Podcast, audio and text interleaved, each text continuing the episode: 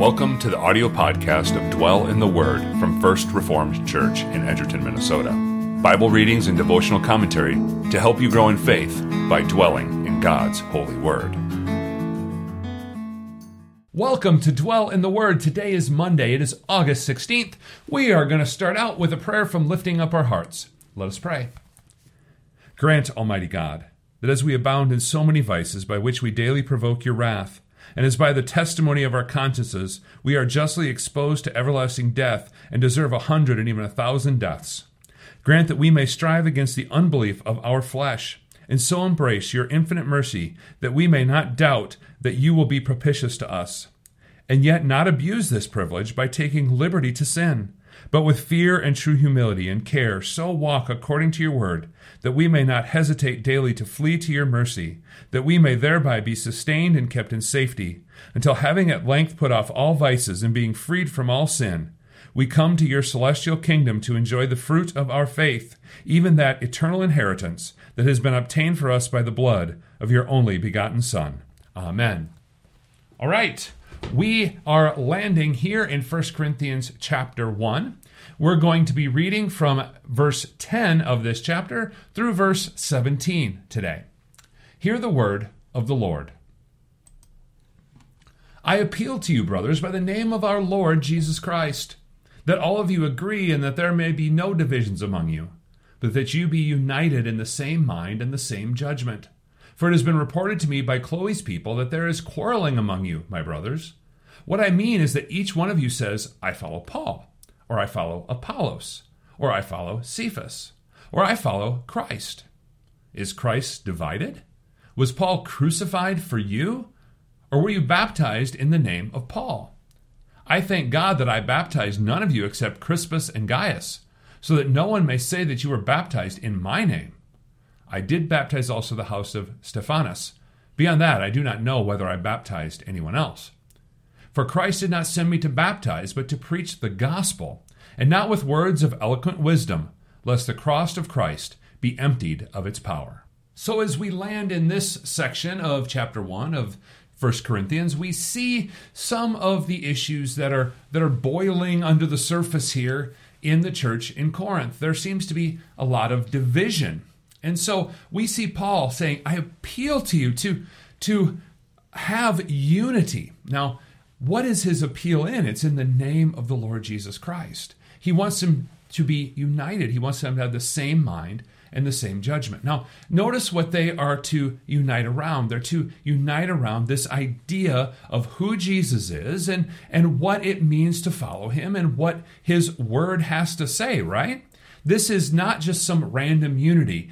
Uh, this isn't a bunch of people who don't get along, and Paul is saying, you know, can't we have a group hug? It doesn't matter what you think about who Jesus is or or what you think uh, God's word means or anything. Not, none of this matters. Just just be united for unity's sake. That that's not at all what is being said. In fact, we're going to see that that's not what Paul means because he's calling them to stand firm in the gospel. And if somebody gets the gospel wrong, it'd be very difficult to be united to them. So he is asking them to unite around Christ. And so what has happened is, is we have people who are on different, uh, different ideas of who it is that they are following. You know, we see that some say they're following Paul, some Peter, some Apollos. Uh, some say they follow Christ, which, which honestly is the correct answer, right?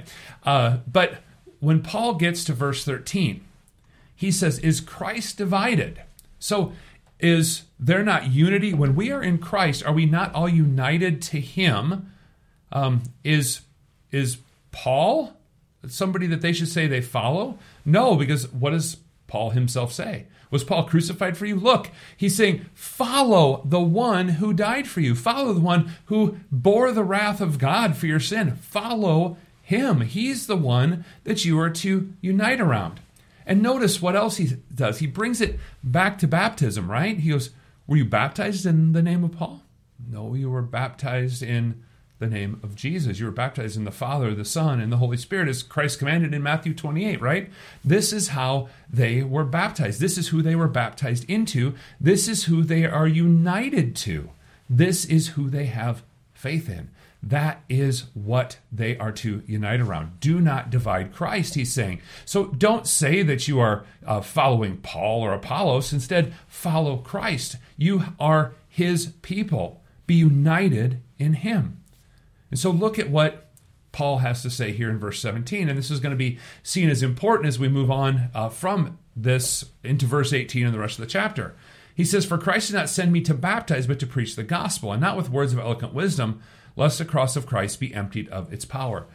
They are to be united around the message of the gospel. That's what Paul came to do. Now, he did baptize, but he's glad that he didn't baptize everybody because then everybody would say, hey, I have the best person that I'm following because he it's Paul and he baptized me. So my Christianity is greater than yours. They they could easily rank things that way. And so Paul is saying, I'm glad I hardly baptized anybody there. But he said, really, what's going on here is, is um, Jesus didn't send me to baptize, he sent me to proclaim the gospel. And notice what he says here not with words of eloquent wisdom, lest the cross of Christ be emptied of its power. What, what is he saying here? He's saying that this, this idea of, of fancy speech isn't necessary. This idea that they had in their culture and the, in Corinth, uh, rhetorical skill was an important thing. And so you would follow the person who had the best story, the person who told the, the, the story in the best way and had this gift or, or had the best speech to lead people along. But Paul's saying, I'm not worried about any of that. I'm worried about the message of the cross. I'm not worried about having eloquent wisdom. I, I'm worried about, about what God has done in Christ through the power of his death, resurrection, and ascension. And what does he say here? that if it was eloquent wisdom, then the cross of Christ will be emptied of its power. And what he means here is that, that the message is what is important. Sure, you could find somebody who's a fantastic speaker and you could lead them along the way and you could convince them with fancy words, but Paul is saying, that's not what I'm here to do. What I'm here to do is to proclaim the gospel, and people are going to hear it and they're going to believe it because it's true, and the Spirit is going to work, and people are going to be, be drawn to the power of the cross. And he doesn't want his ability, his personal uh, status, his personal, personal gifting to be what brings people to faith. He wants the message of the cross, the message of Christ and Him crucified to bring people to faith. And so, what does this mean for us? How, how does this impact us as we get up and go out and walk into the world today? Well, we need to remember this true message that we are following Christ and, and not because of, of anything that, that we think is better there, but because of the gospel itself. Not because we think that, that somehow the person that we heard the message from is the most eloquent or the most smartest, but because the message of the cross is true. The message of the cross is something that the Holy Spirit has put into our hearts to believe by faith, and we now desire to follow Christ because he has saved us. And so may we unite around that message. May that be what we listen for. As I've said several times before, if you want to do some discernment on, on what is true Christian teaching, listen to what they make of Christ, listen to what they make of the cross. You will very quickly understand when they preach the gospel of God's grace, the power of Christ in Him crucified, you'll know, you'll know whether or not they're speaking truth because that is where the power of the Christian faith is found. So may we remember that and may we listen for that message, trusting that God is going to use that message to build up our faith today and every day.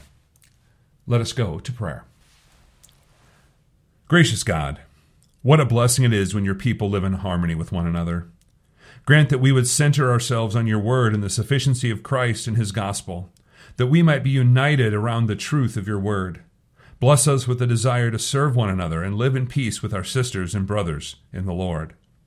This Monday, we pray that you would equip us with the full armor of God, that we might be protected from the wiles of the evil one.